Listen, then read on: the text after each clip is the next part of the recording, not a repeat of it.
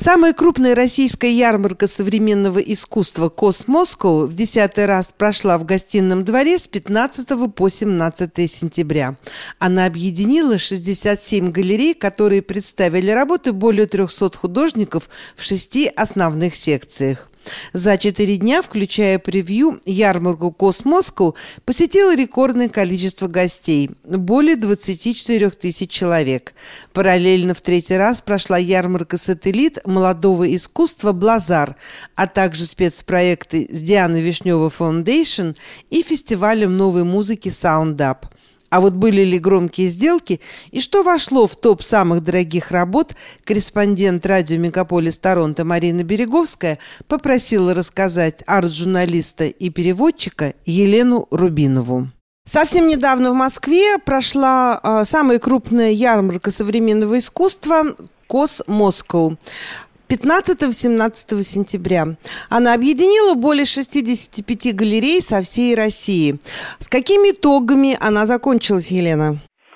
Ну, во-первых, э, выставка э, объединила э, галереи только российские. Как известно, в этом году участвовали только русские галереи Москвы, Петербурга и из регионов. А, но, как известно, Cosmoscow всегда обозначалась как международная ярмарка. А, по понятным причинам международных участников в этом году не было. И я уже слышала даже э, от самих участников, что они в шутку называют э, Cosmoscow Космосквой. Э, потому что судьба этого международного проекта на данном этапе остается под большим вопросом, что вообще будет в дальнейшем. Э, надо сказать, что это десятая ярмарка была юбилейной. Э, и пока все обсуждают успешные продажи на Космоску, потому что в этом году они оказались не меньше, чем в предыдущие годы. И даже в пострелизе ярмарки говорится о том, что ее посетило за несколько дней больше 24 тысяч человек, что стало абсолютным рекордом. Но на фоне всех этих громких цифр, э, безусловно, обращают на себя внимание все те перемены, которые совершенно неотделимы ни от изменившейся российской экономики, ни от других реалий. А, что еще, Марина, вам интересно услышать о внутренних, так сказать, процессах, а, которые идут на русском арт-рынке? Какие самые востребованные были работы?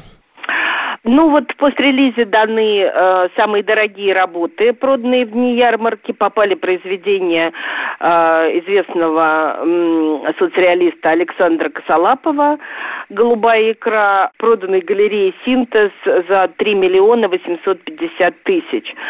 Э, одна из немногих галерей, которая э, торговала не русским искусством, а американской фотографией, это галерея «Люмьер», специализирующаяся учились на фотоискусстве.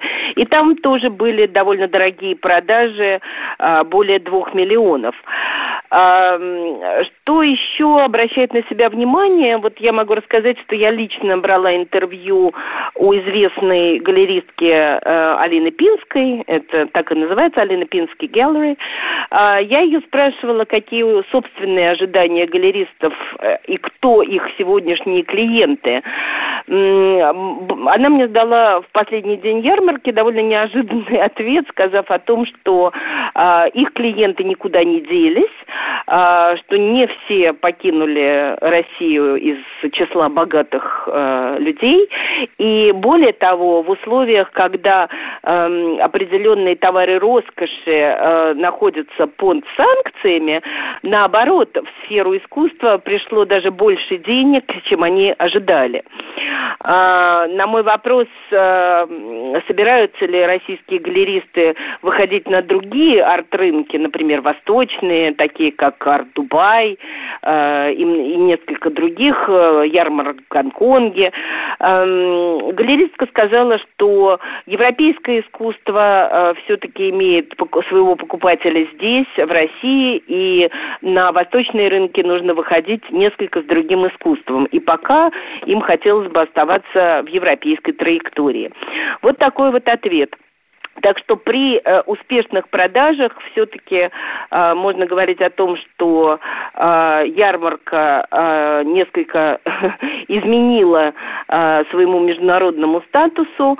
Ну и я бы сказала, что еще до начала ярмарки э, было понятно, что что-то нужно менять, и устроители ярмарки э, в этот раз прибегли э, к помощи других, скажем так, видов искусств, э, потому что в э, параллельной программе э, были и фортепианные концерты, э, были какой-то перформанс был совместно с компанией Дианы Вишневой.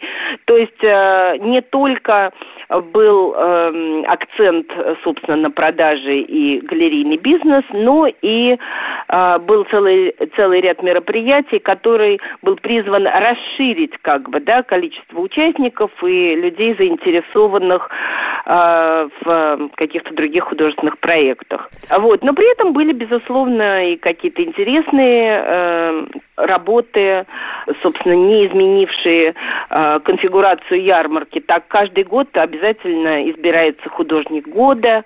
Э, в этот раз художником года был э, выбран э, художник Валерий Читак, э, чей проект представлялся на стендах, он достаточно неформальный, то есть не все было так коммерчески, как звучит, э, согласно э, как бы уровням продаж. Вот так. Елена, Елена, а в программе Космоску в этом году была новая секция э, Digital, цифровое искусство. А вот как вы да, думаете? Да, это очень интересно. Да, да. Вот как вы думаете, есть ли у этого вида современного искусства будущее?